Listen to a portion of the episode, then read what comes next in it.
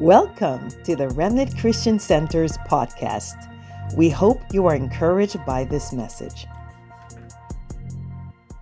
Good morning, sons and daughters of the Lord. Y'all looks really beautiful. So I want to say that. Uh, I have really big shoes to fill. so normally I've come and share word from the Lord, but usually my pastor is there, you know, like, hey, that's awesome, you know, and now he's not here. We love you, miss you. I know you're watching, and I know that you're praying for me. And, um, you know, I just want to say I never take this for granted. I, um, hmm, I understand the responsibility of standing here in front of people and delivering the word. So, um, I know that I've um, talked a couple of times and I've shared my heart a couple of times, but there's just something different about today. Um, so I'm going to pray for myself and then I'm going to pray for y'all, okay? So, Father, I just thank you, Lord. I thank you for who you are. I thank you, Lord, that you don't leave us here without instructions or directions or for us to just try to figure things out. But we have your word, God, that leads us and teaches us, and we have your Holy Spirit. And so, God, today I, I pray that I just disappear, God, and Holy Spirit come and speak to your people and share your heart. In Jesus' name. And I want to pray for you. Actually, um, don't you repeat after me? Say, Heavenly Father, I'm here today. It's not a coincidence, it's divine appointment. Open my heart to receive, open my ears to hear, and open my eyes to see. In Jesus' name, amen. Oh, so I am really excited to share with y'all. Um, like I said, humongous shoes to fill. um, but my heart is actually very full. My heart is actually um, a little burden. So it's, um, it's a little heavy, but it's good, I promise you. Okay? Um, but one of the things that I've always promised the Lord um, as I started growing in ministry is that I will speak what you tell me and I will not hold back and I will not compromise. So, men of God, thank you for trusting me with the pulpit and RCC, your people. And he gave me permission to go. he said, You go and you preach and just share your heart and what God is giving you. So, um, my message today it's um, preparing the bride preparing the bride. And um, as you're here, we're in the season, you know, there's so many things that are going on and so many things that are happening. And I believe that is a message that needs to be, well, it's a message that needs to be brought back to the house of God. And it's a message that we need to hear, especially for such a time as this. Amen. It seems like every time I come here, I have a message and it's for such a time as this. so um, I want to do a little disclaimer. So I am not going to get into theology of eschatology. And for those that don't know Christianese, so I'm sorry, so I'm going to translate that for you. So I'm not going to get and try to teach you on some things about end times. Amen? Okay, so I'm, i just got to make that disclaimer because the honest truth is, I am not qualified to do that, but Harvest is. Uh, but what I've come here to share with you today, I really, with everything that I have in me, and this is why I feel like today it just feels a little different, um, because I'm sharing the Father's heart. And I'm going to share our beloved Jesus' heart today. And so, so I did, um, I did want to make that disclaimer, but I will talk about the amazing wedding that we're all waiting for and a special event that's, that is going to happen. Amen? And so, what birthed this message when PG told me, hey, I'm going to be out of town. I know you have something in your heart. Share. immediately I, I didn't have to think about it. I didn't have to ask the Holy Spirit, you know, what do you want me to speak to your people today, which normally is what I do, because He had already given me a burden and a word. And I have been carrying this for about six weeks now. Um, and my goal in my heart is for you to get as gripped as I did when the Lord gave me this vision. So, this message is birth from a vision that I had. I had a dream. And, um, and it was about the wedding day, the wedding day. Okay? So, as I go into this, I'm gonna, what I'm gonna do a little bit is um, kind of lay a foundation for you. So, I love stories, and I figured that if we tell stories, it kind of gives you a picture. And um, so, I'm gonna lay a foundation of um, ancient, ancient times, so ancient weddings during that time. There's a lot of symbolism in that, so I'm going to go get a little bit into that. And my goal is for you to see something in the Old Testament and in the Jewish wedding traditions and cultures and rituals that they did that is very, very parallel to what the Bible talks about our wedding day. And um, I feel like maybe I need to, for some people, just kind of say, like, I feel like some people are like, what are you talking about? Um, so when you read, read the book of Revelations, there was a revelation that was given to John, um, and he talks about a wedding day and a wedding feast that he saw. So is everybody like good with that? Okay, because I want to make sure people know what I'm talking about, right? So that you can get it. So that's what I'm talking about as it relates to um, Old Testament um, stuff. So it's kind of like a parallel. So I, I hope and pray that I can it can kind of make sense to you guys. But we know that Jesus was Jewish, right? So a lot of times, one of the things that I find is that sometimes we read the word and like totally doesn't make any sense to us, and that's because we don't know the author. Well, right? Not just the author, we know it's Holy Spirit, but the author, the person that was inspired by the Holy Spirit to write these words, and we don't know their background, we don't know their culture, we don't know the times back then. So sometimes we read stuff and we're like, ah, this makes no sense. So know that everything in the Bible, even the Old Testament, it's very important. There's things that we can take from there. I know there's a lot of people, me used to be one, until I'm getting learning so much from Harvest and Yvette because that's what he does. He teaches, and I'm like, wow, like we can still get so much from the Old Testament. So please don't disregard that. So um, I got really excited because this kind of led me to do some like research and stuff, and I found out things that I didn't know. And there's a lot of stuff, but I'm only going to highlight a few as it parallels to um, our future wedding.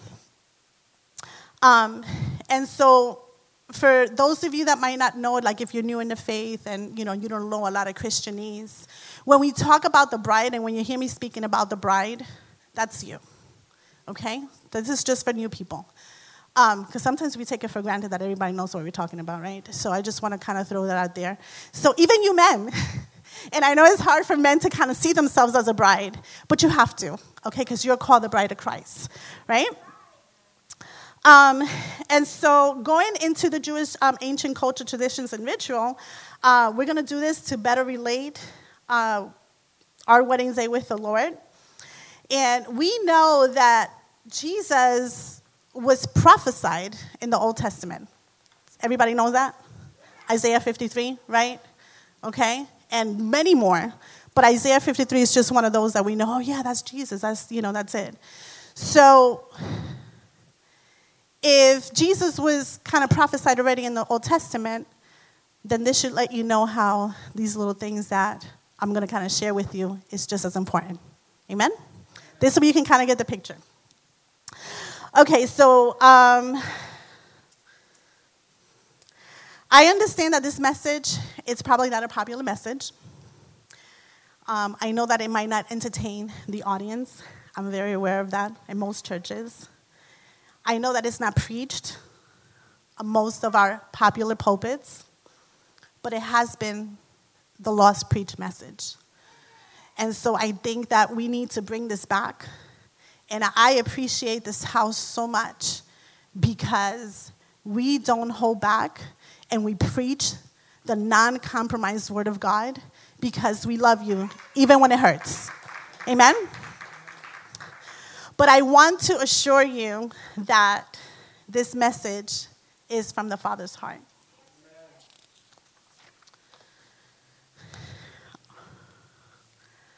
Then I heard what seemed to be the voice of a great multitude, like the roar of many waters, like the sound of mighty peals of thunder crying out, Hallelujah!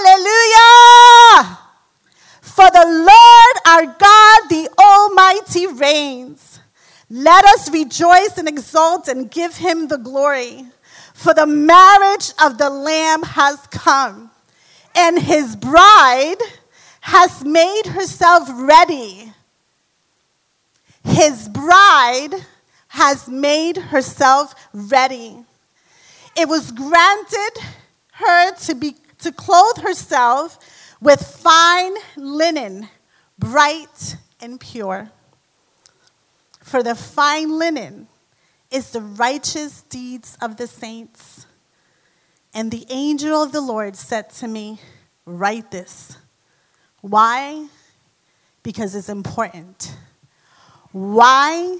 Because it's instruction. Why? Because we need to know. Write this, said the angel of the Lord. Blessed are those who are invited to the marriage supper of the Lamb. And he said to me, These are the true words of God. How many times have we read them? We're like, oh, that's so cool. I'm going to read it again. So God told the angel to tell John, These are my true words. It's not there for coincidence. It's not just a cute story. It's not just a fairy tale. This is why we're talking about this today. It comes straight from the heart of Abba. Brethren, this is a real event that's going to take place. This is not just something that it's in the Word of God and we kind of read it. This is a real event that's going to take place. I'm going to say that again. This is a real event that is going to take place. Now, I'm not here to talk to you about when that's going to happen. If it's before or after, in the middle, I'm not getting into all that. But I am going to tell you that this is an event that's going to take place. Amen? Okay, so, so this is what was told to John the Revelator. And in verse 7 says that the marriage of the Lamb has come and the bride has made herself ready. You see, the bride has made herself ready because she made herself ready. It was granted to her to wear the fine linen. Because she made herself ready, it was granted to her to wear the fine linen the linen of holiness, the linen of purity, the linen of righteousness. She has made herself ready. What does this tell you? Why is this verse so important? And this was highlighted to me as I took this in. And it's because we have a part to play in that. Yes, Jesus died for our sins.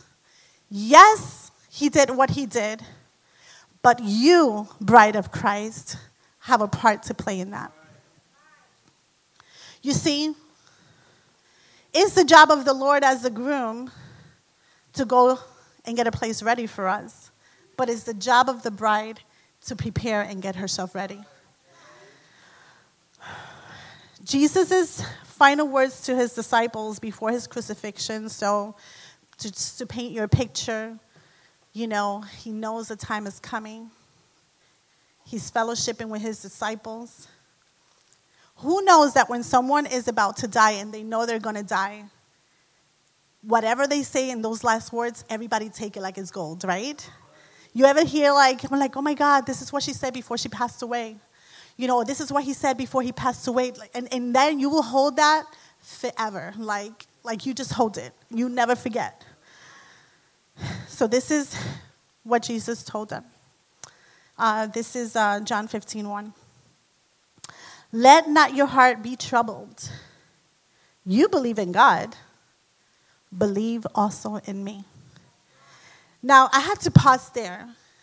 And I was like, okay, like the disciples have already spent three years with him, right? Why did he tell them that? Don't they already believe in him? Hmm, that's what I said. Huh, interesting. I'm going to read it again.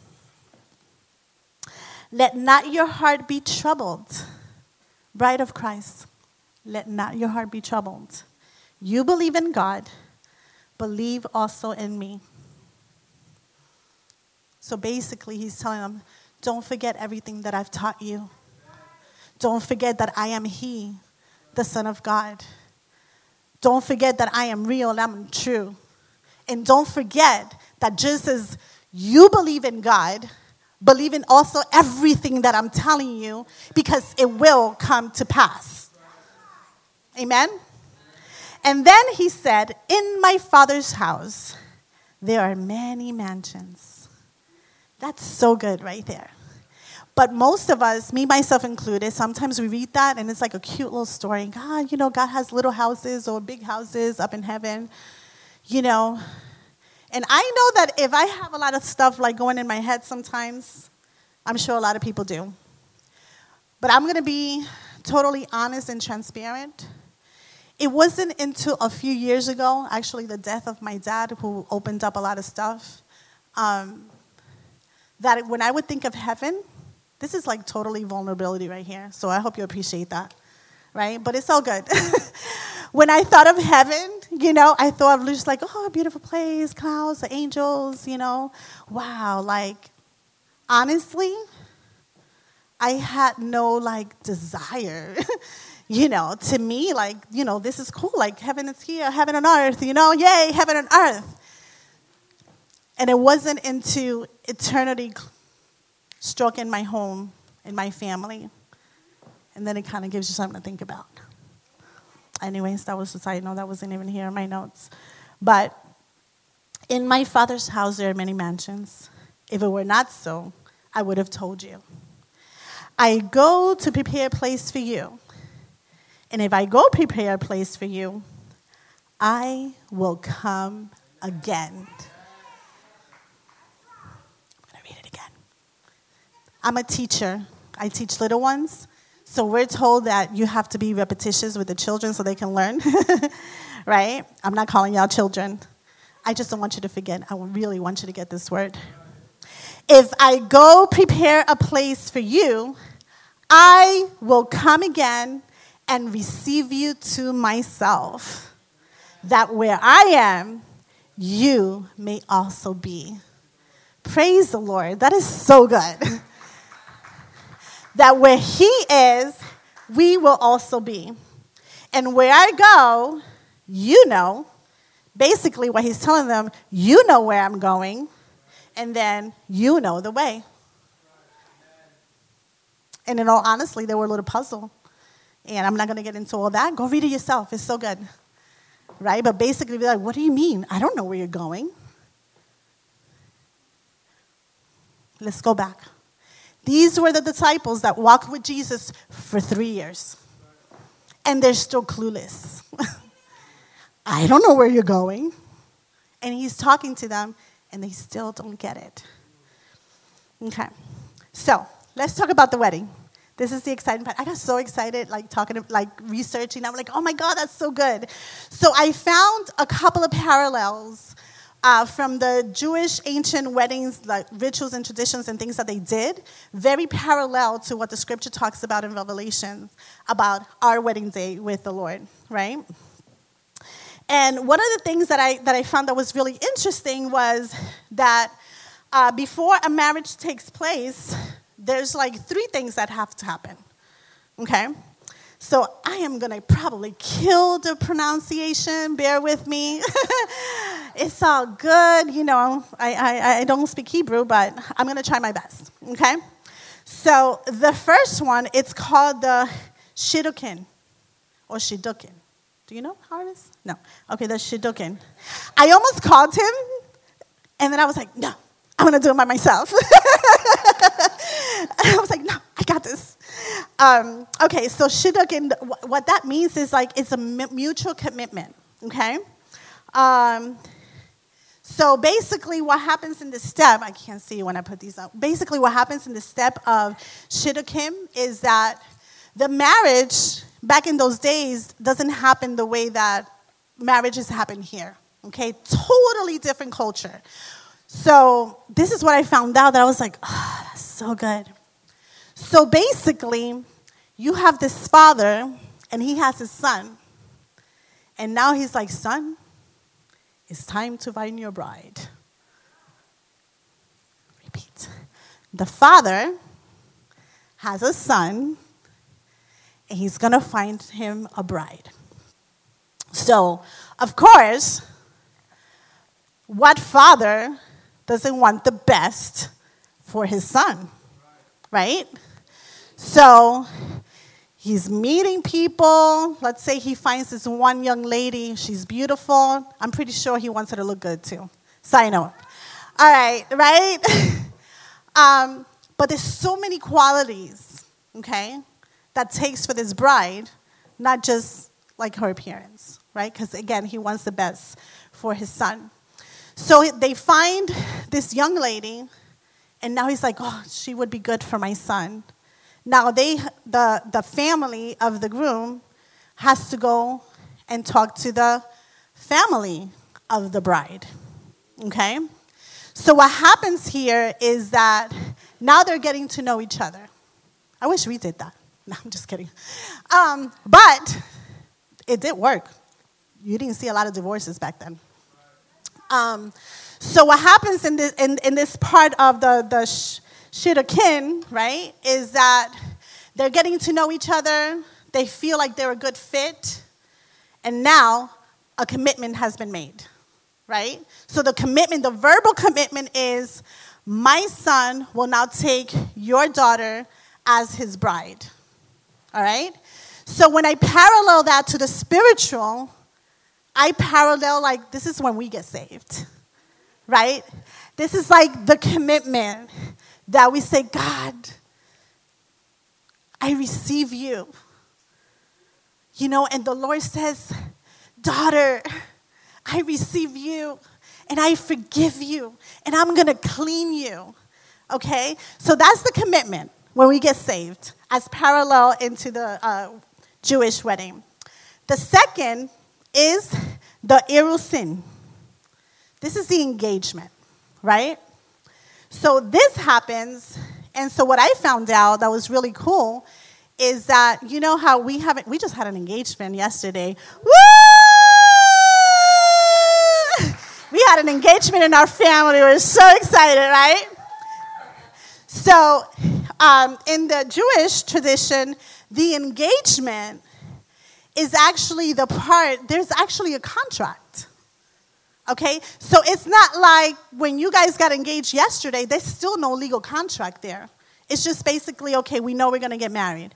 But in those times, it's actually a legal contract. So basically, what's happening here is like, okay, your husband, your wife, we put a signature on it, it's a contract. So if you go off and do whatever, you're still on the contract. However, this is where it gets really good. You don't consummate the marriage. It's not happening yet. I don't think so.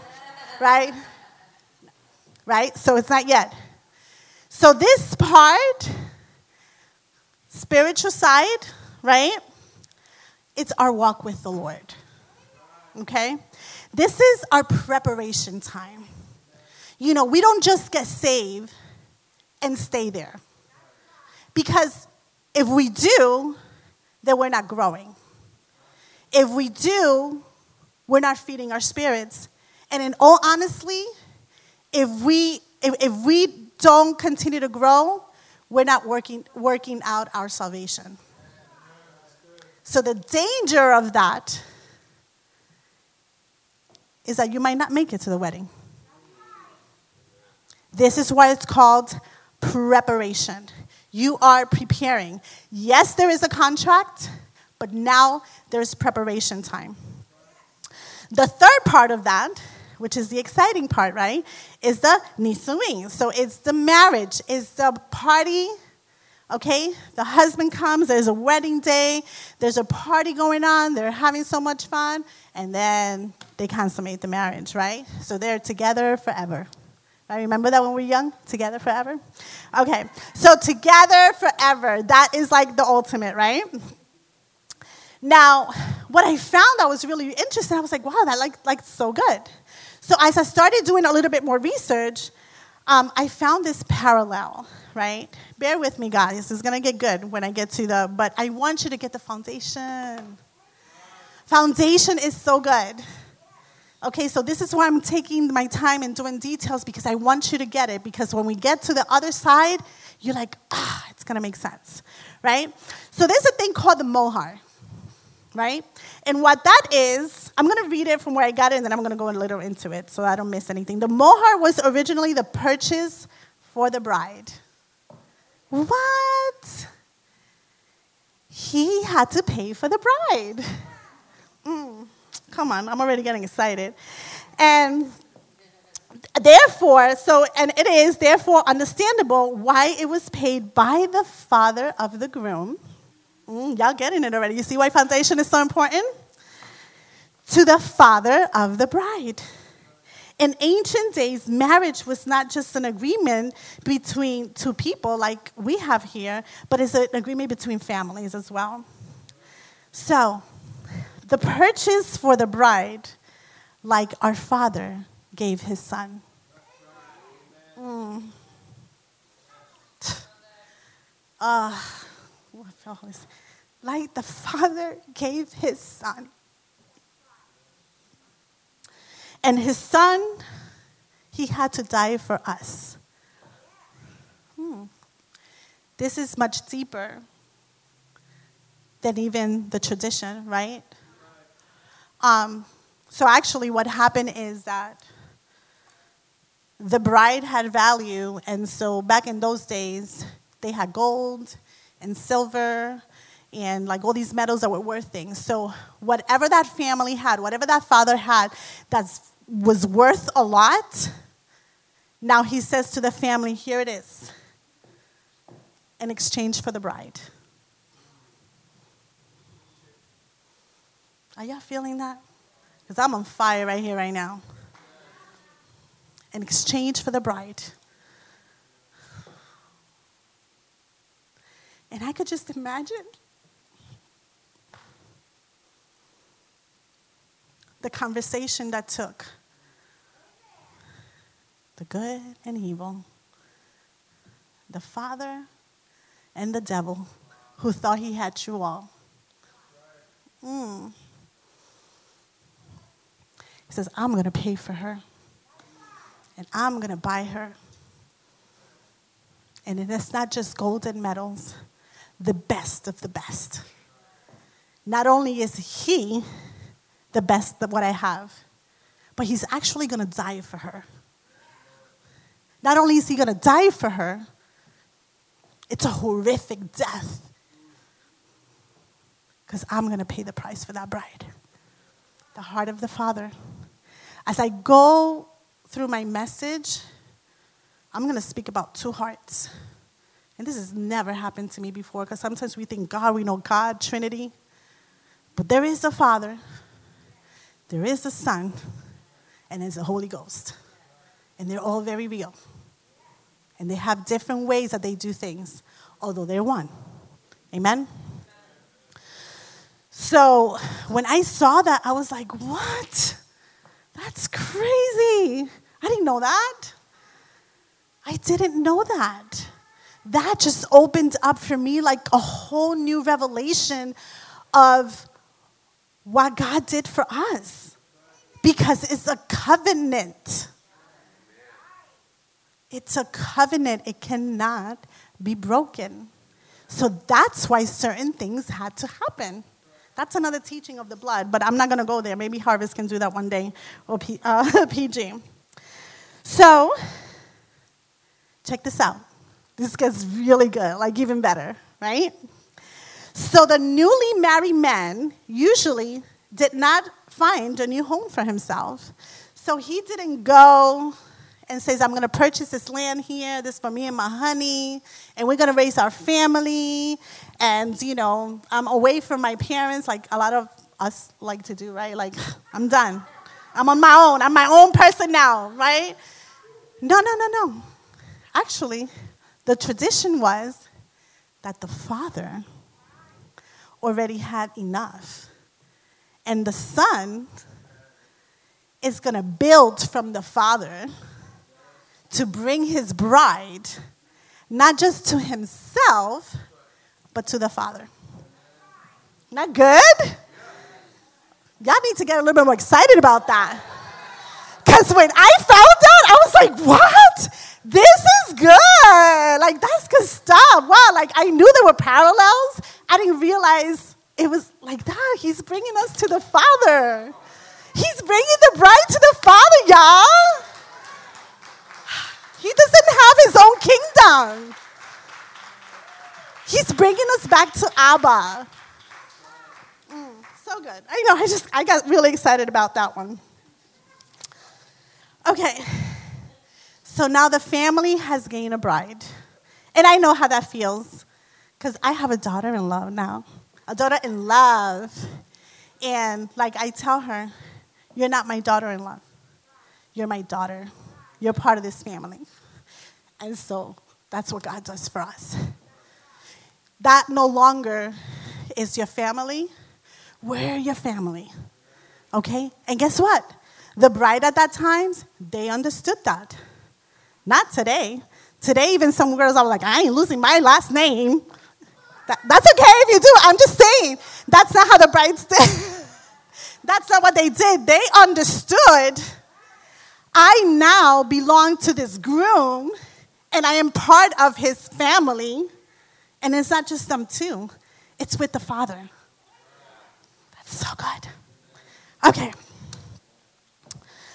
Um, so during the erusin period, the groom was to prepare a place for the bride, while the bride was focused on getting ready, on the preparations. She focused on the decorations and she focused on all the stuff that she needed to have ready. Guess what's really good?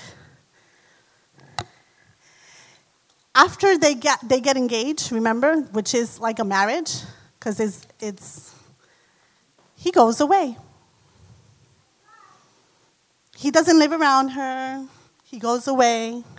She doesn't see him. And they kind of had a feeling that it was probably going to be about a, about a year. Okay, good timing. But it could have been longer. It really depends. So he leaves her fiance, really wife, to go back to his father's house. Get it? To his father's house, and he goes and prepare a place for her. Okay? So now he's getting the home ready. He probably knows by this time what she likes. You know, maybe she likes this colors. She likes this. Okay, I'm preparing this place for my bride. And the rightful bride, because you see, there's a rightful bride and there's a shameful bride. The rightful bride is excited too, so even though she's not going to see him, she knows he's coming back. Why is he coming back? Who knows? The contract. Remember? Part two, the covenant. You can't break that. It's going to happen. Hello? Hi, how are you? I'm sorry, I'm preaching right now. Can't talk to you right now. That's so good, y'all. Y'all get this? Right? Mm. So this is what happens. So although the bride knew to expect her groom for about a year, she did not know the exact day or hour. Sounds familiar? Okay, do you see why the foundation? She doesn't know. She doesn't know. He could come home earlier. You know who knew? The father. Yeah, you see, y'all getting it. The father knew. So you see, the son couldn't just be like, Dad, like, you know, it's time to consummate this marriage. The kids are not here, so I can say that, right? Like, it's time to consummate this marriage in the natural, y'all, in the natural, okay? Like, can, can I just go now? Can, can I hurry up? Mm-mm, no, son. It's not time. Not yet. The father knew when was the right time. And then the father would tell him, Go get your bride.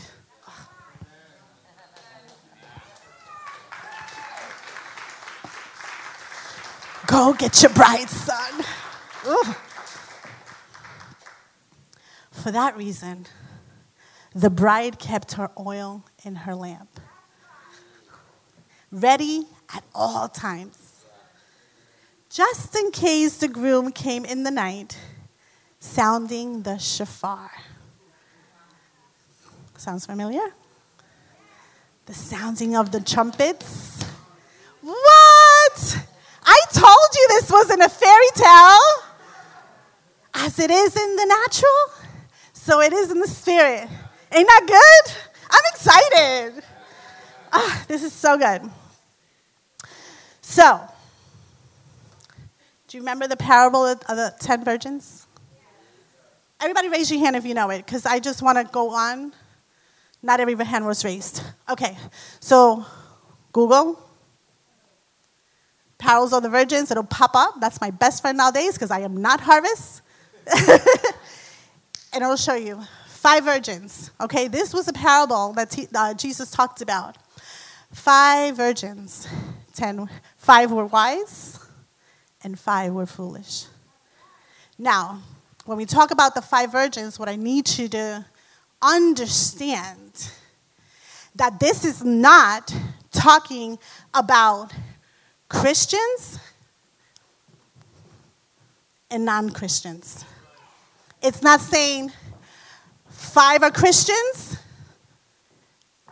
and five are not. That's not what it's saying. It's saying there are 10 virgins. That means, in the natural, they have kept themselves. They haven't messed up with some stuff, right? So, in the natural, you know, she, they're worthy. But that's not what it says. So you see, out of the 10, only five, it wasn't that they had oil in their lamps. Do you know? You know. It's extra oil. They had extra oil. So, in parallel to the Spirit,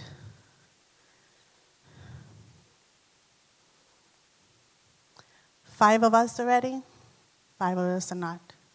So I look at this church, and I, I wasn't going to go there. But it's like saying, this side is ready to meet the Lord, and this side is not. Yo, I'm not making this up.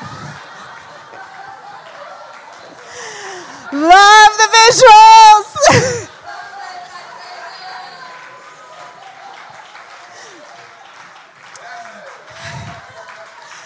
Just a visual, guys. Just a visual. Y'all all saved, okay?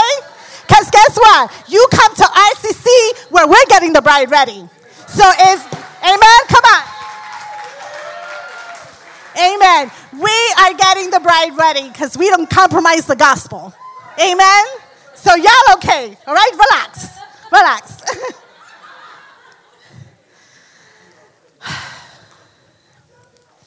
yeah, no, but that, that was just side. That's cute. A little humor is good.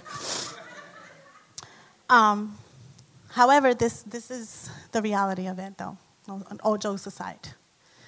So, what that tells me is that they were virgins, so they thought they were ready. This is the hard part to talk about because it really talks about a people who think they're ready but they're not. I will not have blood in my hands. So that's why you got to bring this message because we love you too much.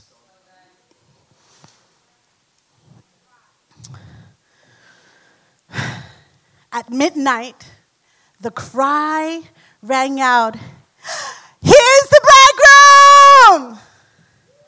Come out to meet him! He's here!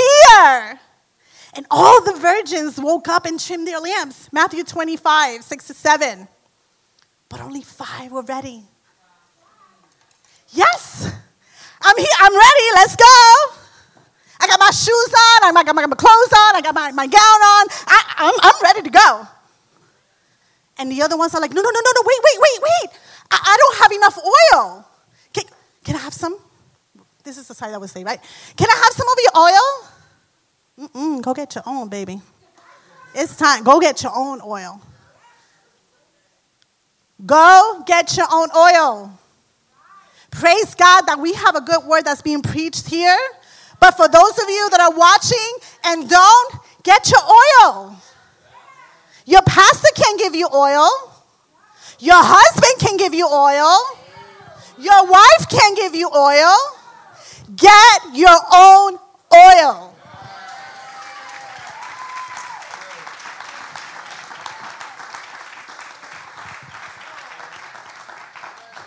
All right. I think PK did that on purpose so we could hurry up so I could have more time. This is good. Thank you. Amen. So I want to talk to you about preparation. Okay, Rosie, I hear it. I got it. We got it. We got the foundation, right?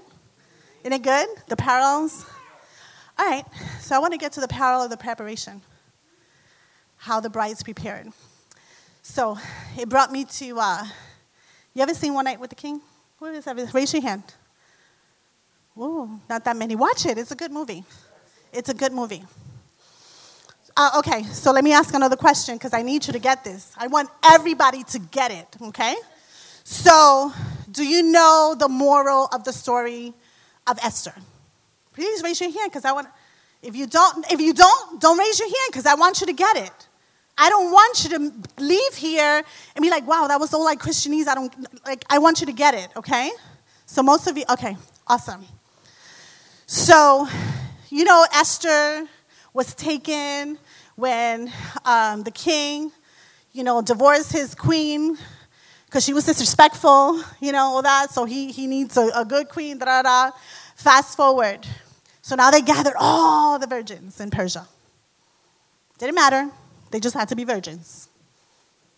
Can be used and abused. They had to be virgins. Okay, that was just how it went. Okay? Sounds familiar? Okay, just checking. So, during that time, all these uh, young women, I'm gonna be honest, I'm like, well, that wasn't cool, you know, because, you know, I have this American mindset and culture like, why He's like gonna be with all these women? And then he's got to choose. Like, who is he? Well, he's the king, right? He can be choosy. I'm just saying. So, during Esther's time, y'all all know about the preparation of Esther, right? So I don't have to go into details. Okay. So, one of the things that I started thinking about, if they are wanting these females to be like, I guess, perfect, right, for the king, because a king is worthy of perfection, of excellence. And that was just a natural king, y'all. That was a human king. But guess what? There were still expectations. She better look good. She better smell good. She better shave her legs. I'm just kidding. You know, you know Amy, right? Just going in the natural. She's got to prepare herself. Y'all know that you're not going to go to your wedding day and just be like, you know, in your jeans and stuff. No, that's, that's not what we do, right? So in Esther's time, I just started thinking about this, right? And we know that she had these amazing spas. every day, again, for a year. You're getting the parallels here?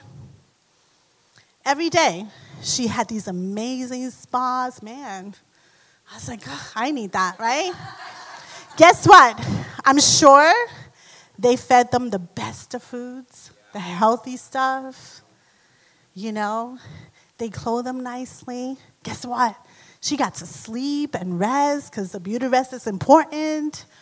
All that stuff to make sure that when she presents herself to the king, she's perfect, spotless, smells good. She got to smell good. There's something about aroma. And I'm going to talk about that. hey, aroma is a, is a real thing. So, who knows about essential oils? Where's my Macy? Is she here? Yeah. Oh, she's with the kids. Okay, so you, you're going to get this if you know about essential oils. So, when Esther was, was getting these spot treatments, nothing but the best was put in those waters. It was these essential oils, it was this good scented flowers. You know, think about it. So she they did this for a year. You know what it means? This is so good. After a year of this, if Esther was to get a little sweat, guess what's coming out of her sweat? Y'all getting it? She's gonna smell good when she's supposed to stink. She's gonna smell good when she's supposed to stink because she prepared. I hope y'all getting this.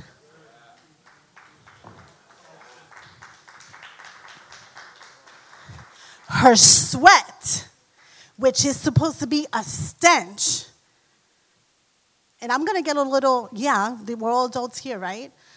Nobody wants to be intimate if you smell. Can, can I talk like we're all adults here, right? There's something about when mm, that scent is on, when that candle is on, right? It creates the atmosphere. But if there's a stink going, it's the truth, come on. Y'all told me to be bold, right? That's what I get hanging out with you guys. So. There is something about the atmosphere, but there's something about the aroma. The Bible talks about the aroma. So that's why I'm bringing that up, y'all. I'm just creating the foundation here so you get it. You see, there's nothing about a picture in your head. So there's something about a good aroma. What's your aroma? What's your aroma? What is the oil that you are filling yourself with? What's in the bath spa? Hmm. Is it the best oils of the fruits of the Spirit? Or is it the oil of this world? That broke my heart. Sounds familiar? An aroma is pleasing to the Lord. 2 Corinthians 2:15 says, "For we are to God the pleasing aroma of Christ among those who are being saved and those who are perishing." We have to have good aroma, y'all. The bride has good aroma. Ezekiel 20, 41 says, As a pleasing aroma, I will accept you. Then I will bring out from the peoples and gather you out of the countries where you have been scattered. And I will manifest my holiness among you in the sight of all the nations. Sounds familiar? The importance of preparing. Ephesians 5 2 says, And walk in love as Christ loved us and gave himself up for us, a fragrant fragrant, fragrant, fragrant offering and sacrifice unto God.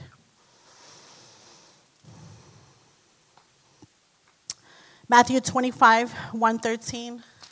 I talked about it, but I want to read it from the word.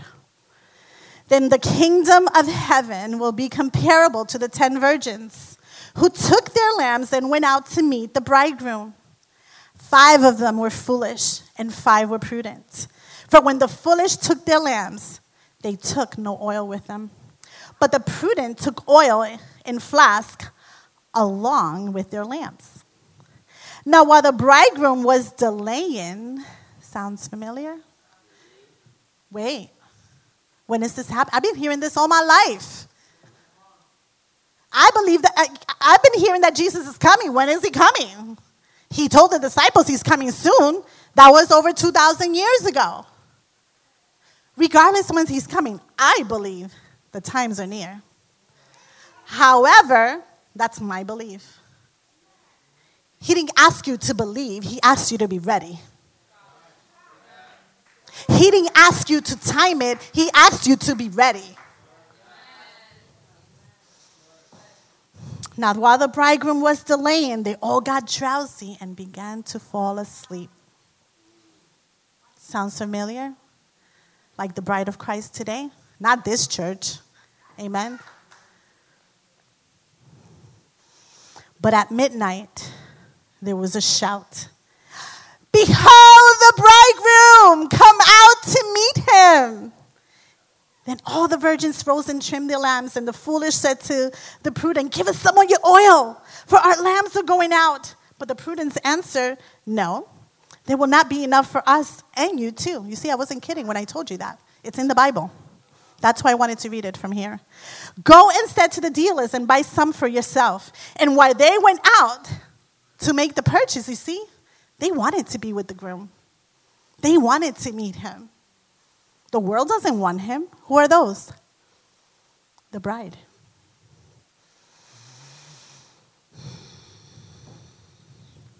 He came and they missed him.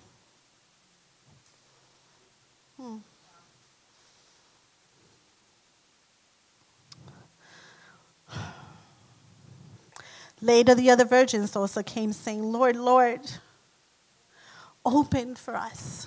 We're here. I bought the oil. I went to the dealers, I went to the store, and I did it. I went and I took care of that stuff that was holding me from being close to you, but I, I just did it. I'm, I'm, I'm good. I walk in forgiveness now. I finally forgave that person. I, I, finally took care of that offense that I had in my heart for so long. I finally did it, God. I'm here.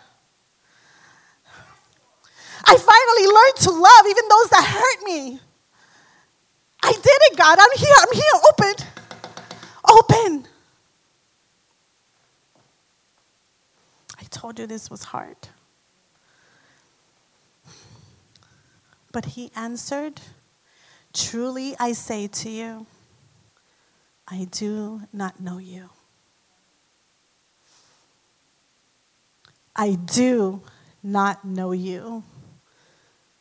Be on the alert then, for you do not know the day of the hour. All right. Matthew 22, 11 through 14 says, But when the king came, came in to look at the guest, and he saw there was a man who had no wedding garment. He said to him, Friend, how did you get in here without a wedding garment? And he was speechless. Then the king said to the attendants, Bind him hand and foot and cast him into outer darkness, in the place where there is weeping and gnashing of teeth. For many are called, but a few are chosen. I know that's not what you want to hear. I get it. I don't want to hear that. And I said, God, this is the message that you want me to give? And he said, Yes. Many are called, but a few are chosen. Guys, don't let the grace of what God has done and Jesus paid for you to think that it's okay for you to stay in your junk and not get ready for a king.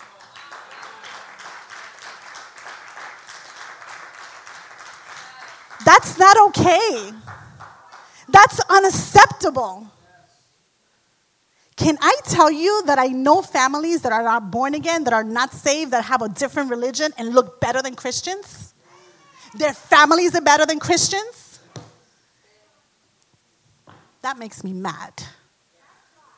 Because we have taken the grace of what Jesus did and think that it's okay for us to hold on with all that stuff. He didn't die on the cross and shed his blood so that you can still be in your junk. He died and shed his blood so that you can be free and walk in freedom. And do you understand that you're not left alone? Because that's why he had to go. And then he sent the Holy Spirit. He's very real. And if you're dealing with whatever it is that is de- you're dealing with and is keeping you from being the five virgin that is wise and ready, the Holy Spirit is there to help you deal with it. Work it out. It's time. It's time. It's time. We can't stay in our junk anymore. It's not okay. I love you, but it's not okay.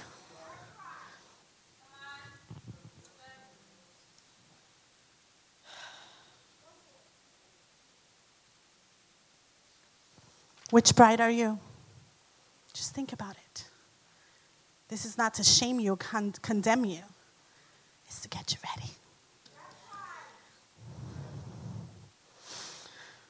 okay, I'm coming to my end. Is it hot in here? Is it me? All right. Second Peter 3. Above all, you must understand that in the last days, scoffers will come, scoffing and following their own evil desires. They will say, Where is the coming of this promise? Ever since our ancestors died, everything goes on as it since the beginning of creation. But they deliberately forget that long ago, by God's word, the heavens came into being and the earth was formed out of water and by water. And these waters were also the world of that time that was deluged and destroyed. By the same word, the present heavens and earth are reserved for fire, being kept for the day of judgment and the destruction of the ungodly. But do not forget this one thing, dear friends. This is from the Word, guys, okay? This is not Rosie. Just being passionate about this. This is the Word of God, which is truth. With the Lord, a day is like a thousand years, and a thousand years is like a day. The reality of that, that in God's heart, Jesus died two days ago. Two days ago. The Lord is not slow in keeping his promise. He is gracious because he's giving you time to get ready.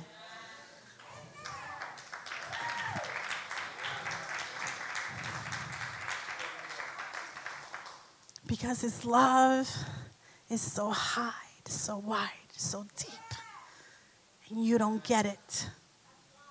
He's not delaying, he is waiting.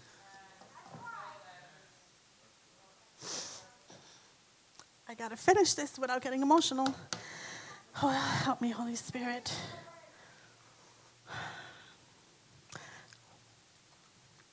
Instead, he's patient, not wanting anyone to perish, but everyone to come to repentance.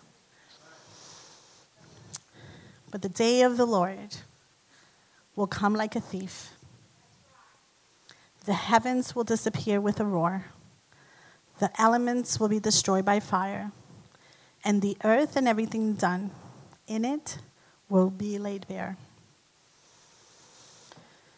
Since everything will be destroyed in this way, what kind of people you ought to be? You ought to live holy and godly lives as you look forward to the day of God and speed his coming. Rewind. Speed his coming. That right there is good. What does that mean? That if you get ready and you're that virgin that's ready, and you get those around you, because guess what? We're not the only ones that need to get the bride ready. You have your children, you have your family, you have your friends, you have your, your people that you work with, you have your own sphere. This is not just for a message that's got to be preached in the church. This is a message that we have to walk out.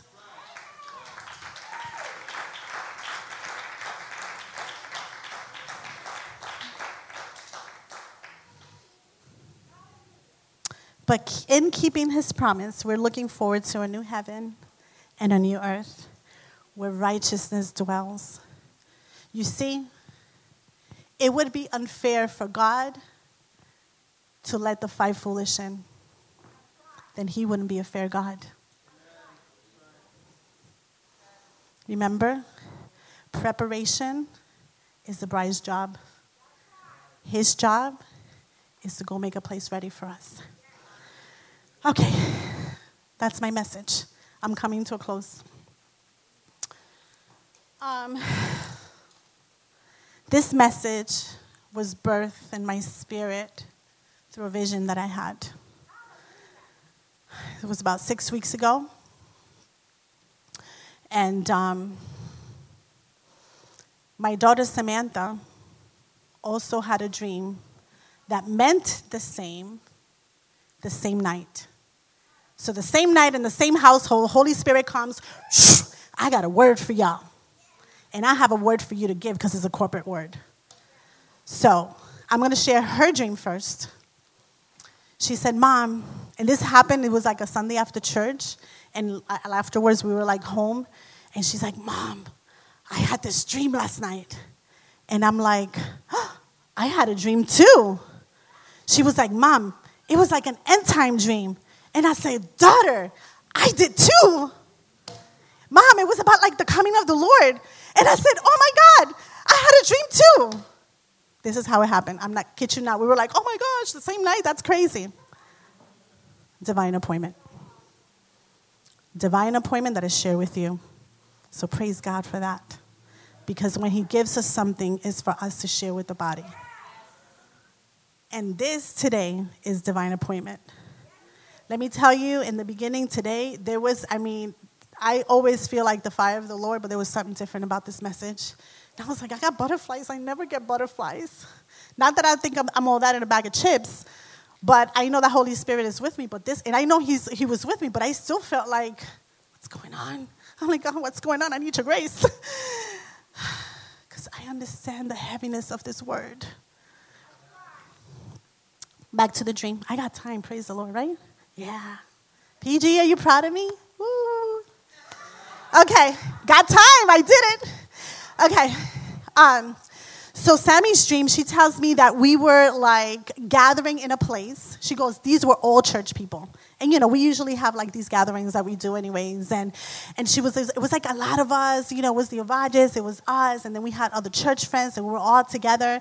And she said, and um, I was sitting like on the side with a, another a different group of people. And she goes, when I was sitting there, they were not being very godly. Like they were talking about things they shouldn't be talking about. And, you know, they were like lukewarm Christians. They were Christians that went to church, but they weren't really saved. They were really walking with the Lord. And she goes, You know, but I was in that circle. She said, and then all of a sudden, I don't remember she said, I got up or somebody got up and say, oh, Jesus is here, the Lord is here. And then she said, and all of a sudden she goes, everybody that, that was ready, like you got up and you're like, yes, Jesus is here. And a couple of people got up, a few, not all. And we're like, okay, they were excited, they were ready to go. Sounds familiar? The five wise? and the five foolish. And she said, Mom, she goes, What I felt as I felt like was I was left behind, she goes, My heart, like she goes, I can't even describe the feeling. And I knew that I wasn't ready. Now she's ready now, but the Lord allowed her to feel that. And she said, and the feeling of me not being ready, she was like, I was like, oh my God, the desperation, like, but I want to go, but I, I can't, I'm not ready. And she was like, and then I woke up. I was like, wow, that's powerful. So let me tell you about my dream. So in my dream, we were uh, doing my son and my beautiful daughter in love, my daughter. We were celebrating their, their ceremony. They're already married, and we're planning actually to do like a nicer ceremony uh, coming soon. And it just so happened that it was here at church. And we're getting ready for this, this, this beautiful event. And of course, I'm the mother of the groom, so like I'm excited, but all of a sudden, I was feeling really uneasy. Like it was, I was like, what's going on? Like something was just not sitting right in my spirit. And even the atmosphere was like not like that of a wedding. You know how everyone's like sitting down waiting, and then once you know it's gonna start, everybody's sitting down nicely, just waiting. No, it wasn't like that. It was just like chaos. Like chaos. And I'm like, what's going on? And then I start getting upset because I'm like, you know, I'm coordinating this wedding. This is not like what I do. I do like work of excellence, you know. And then all of a sudden, the party started coming and and and and the girls in the party you know how they usually walk really nicely and they're smiling and they're looking at they were just like like this literally they were just and i'm like what's happening? What like what's going on? You know and i start getting angry and then i hear my husband a side note in the beginning my husband tells me with this face make sure our son is being honored.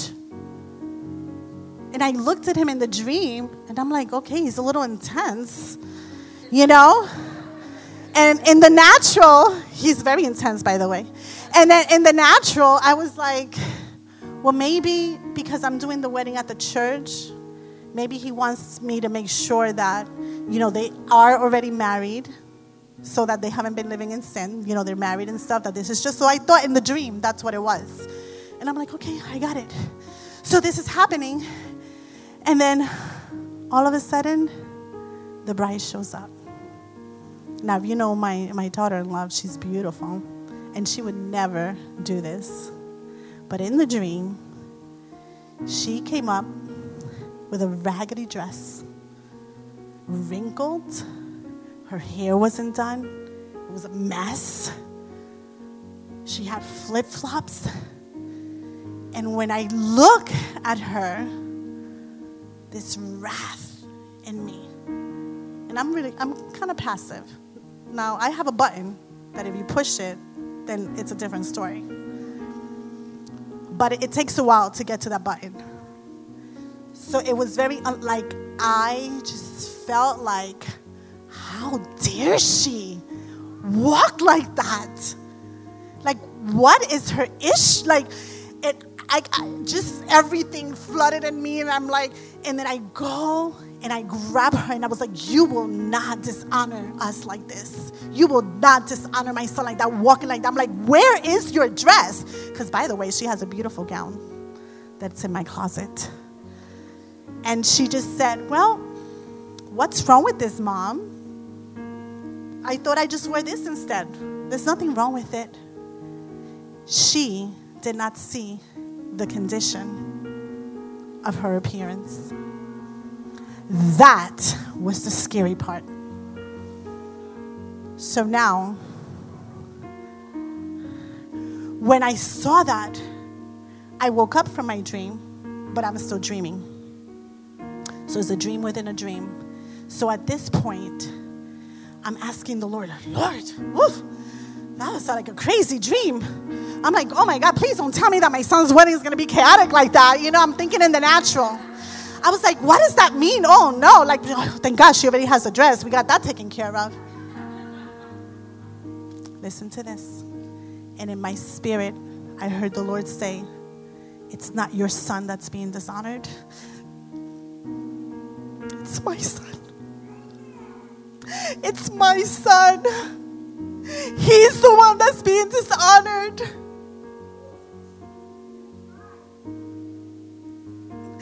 And she is okay with her garment. So I felt the heart of the Father. He is not okay with this. He is angry. I know you don't want to hear that the Father's angry, but He is. Because the body is dishonoring the Son. And the price that He paid was too hard, too great, too valuable for the bride to walk like that. It's not okay. And then I felt the heart of the Son as he waits for the bride and he sees her come.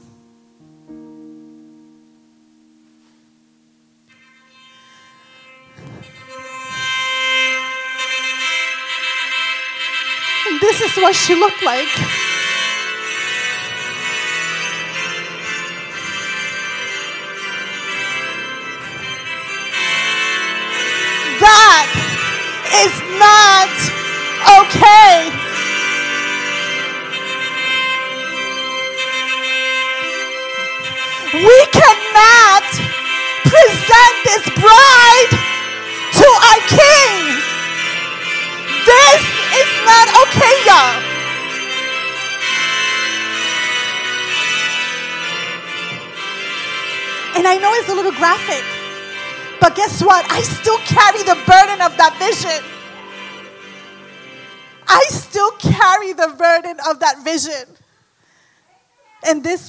Visual was a download from the Lord. They need to see it, they need to visualize it. He's waiting for the bride, he's at the altar, but she's not ready.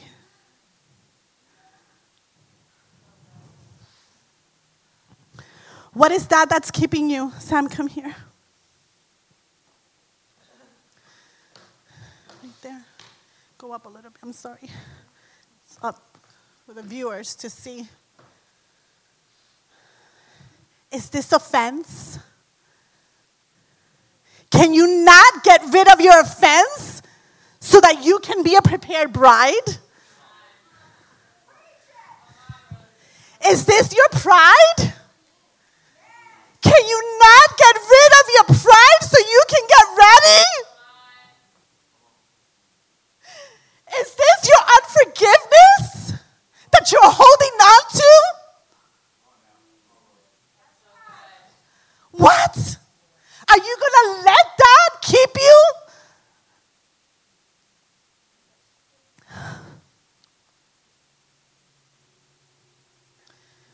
Is it your immorality? Is it your sexual sin? Is that more pleasurable to you and desirable to you than to be the bride that's ready?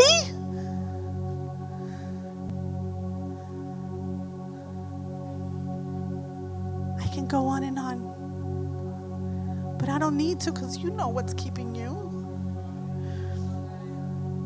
You know what's keeping you from being that bride that's ready. Guys, this is not okay. Okay.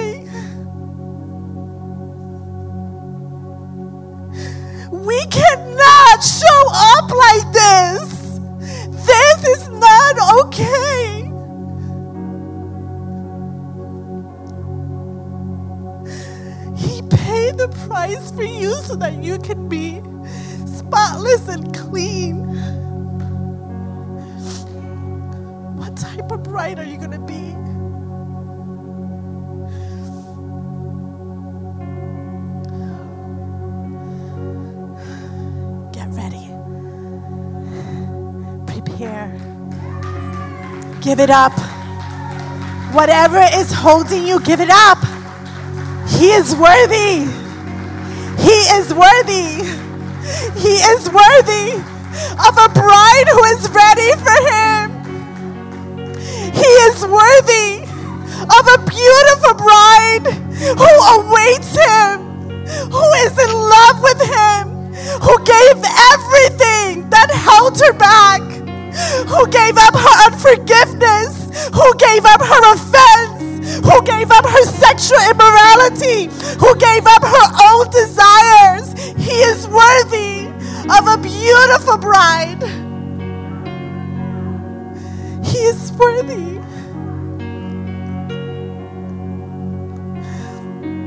Now, this is a prepared bride, y'all.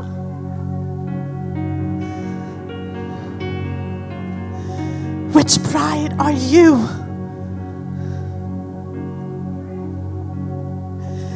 Which bride are you?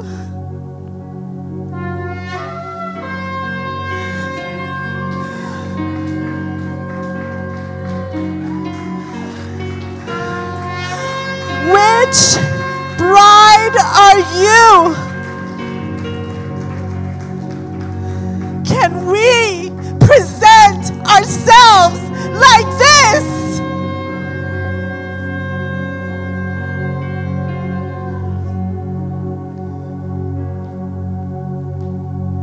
Or are you like this? Your call. He has not returned because the bride's not ready. And he stands at the altar. This is what I felt. And I have that image in my head every day. He's at the altar. He's at the altar and he's waiting. He is waiting for the bride that he loves. He's waiting.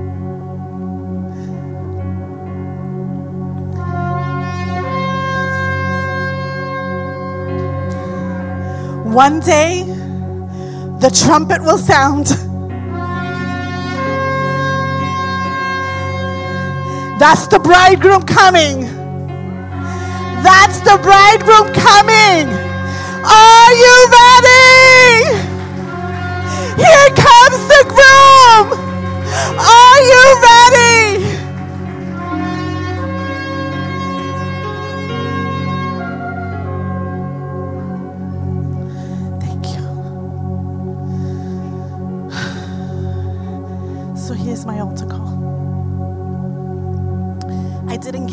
The visual of Jesus marrying his bride because we're not there yet. Because in my mind and in my heart, he's still waiting. He's still at the altar waiting. He's waiting for you. The second part to that is if you're ready, you're like, praise God. Thank you, Lord, I'm ready.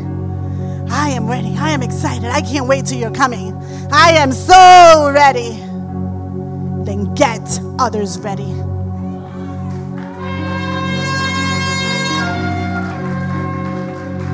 Get others ready. He tarries because the bride is not ready.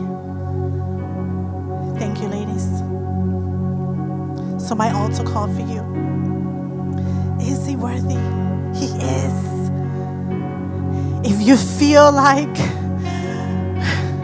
Rosie, you know, I, I have been saved, but I gotta be honest, there's little things. The little things, sometimes it's just the little things. My lamp is not full. Then come. Come.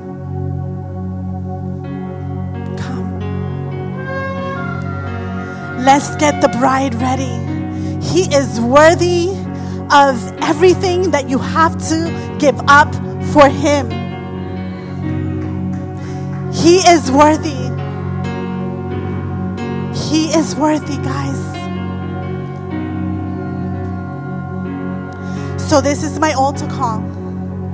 First, I want to do an altar call for someone that maybe you're not even saved.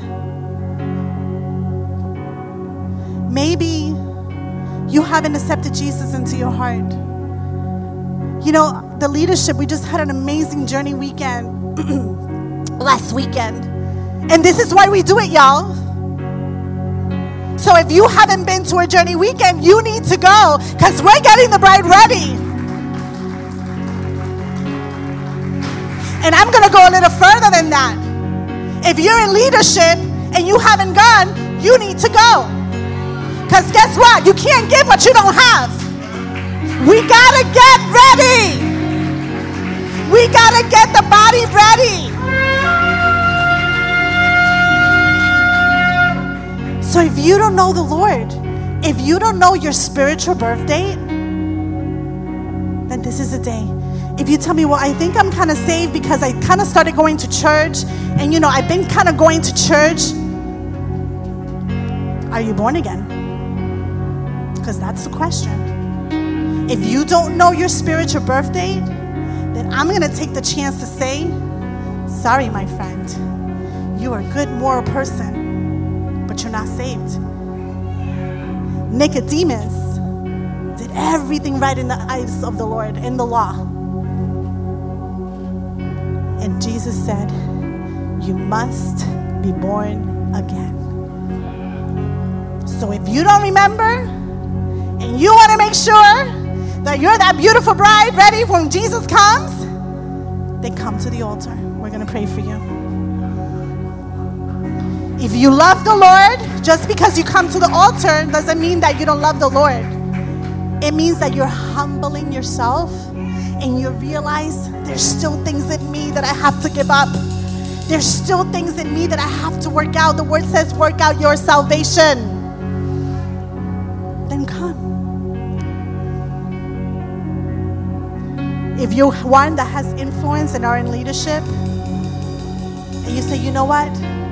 I do a whole lot of teaching, I do a whole lot of encouraging, but I haven't taught this to my people. Then come. Because for these times, we need to be bold. We need to preach the word. We can't water this down. It is time. It is time. Leaders, please. Thank you, Jesus. Father, I just thank you for this message, oh God, that is burning in your heart, Lord.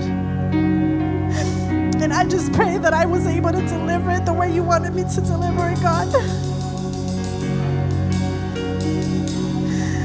And God, I just pray that you move in the hearts of your people. Pride just melt away because we ain't got no time for pride. I thank you, Abba, that you have not told your son, go get your bride. Because you're waiting for more to be ready. If you're watching online, your home is your altar. If you're watching online and you want to give your life to Christ, now is the time. People, be ready. Please come if you need prayer. If you need prayer for anything else, just come to the prayer team too and ask for whatever it is that you need prayer for. Amen.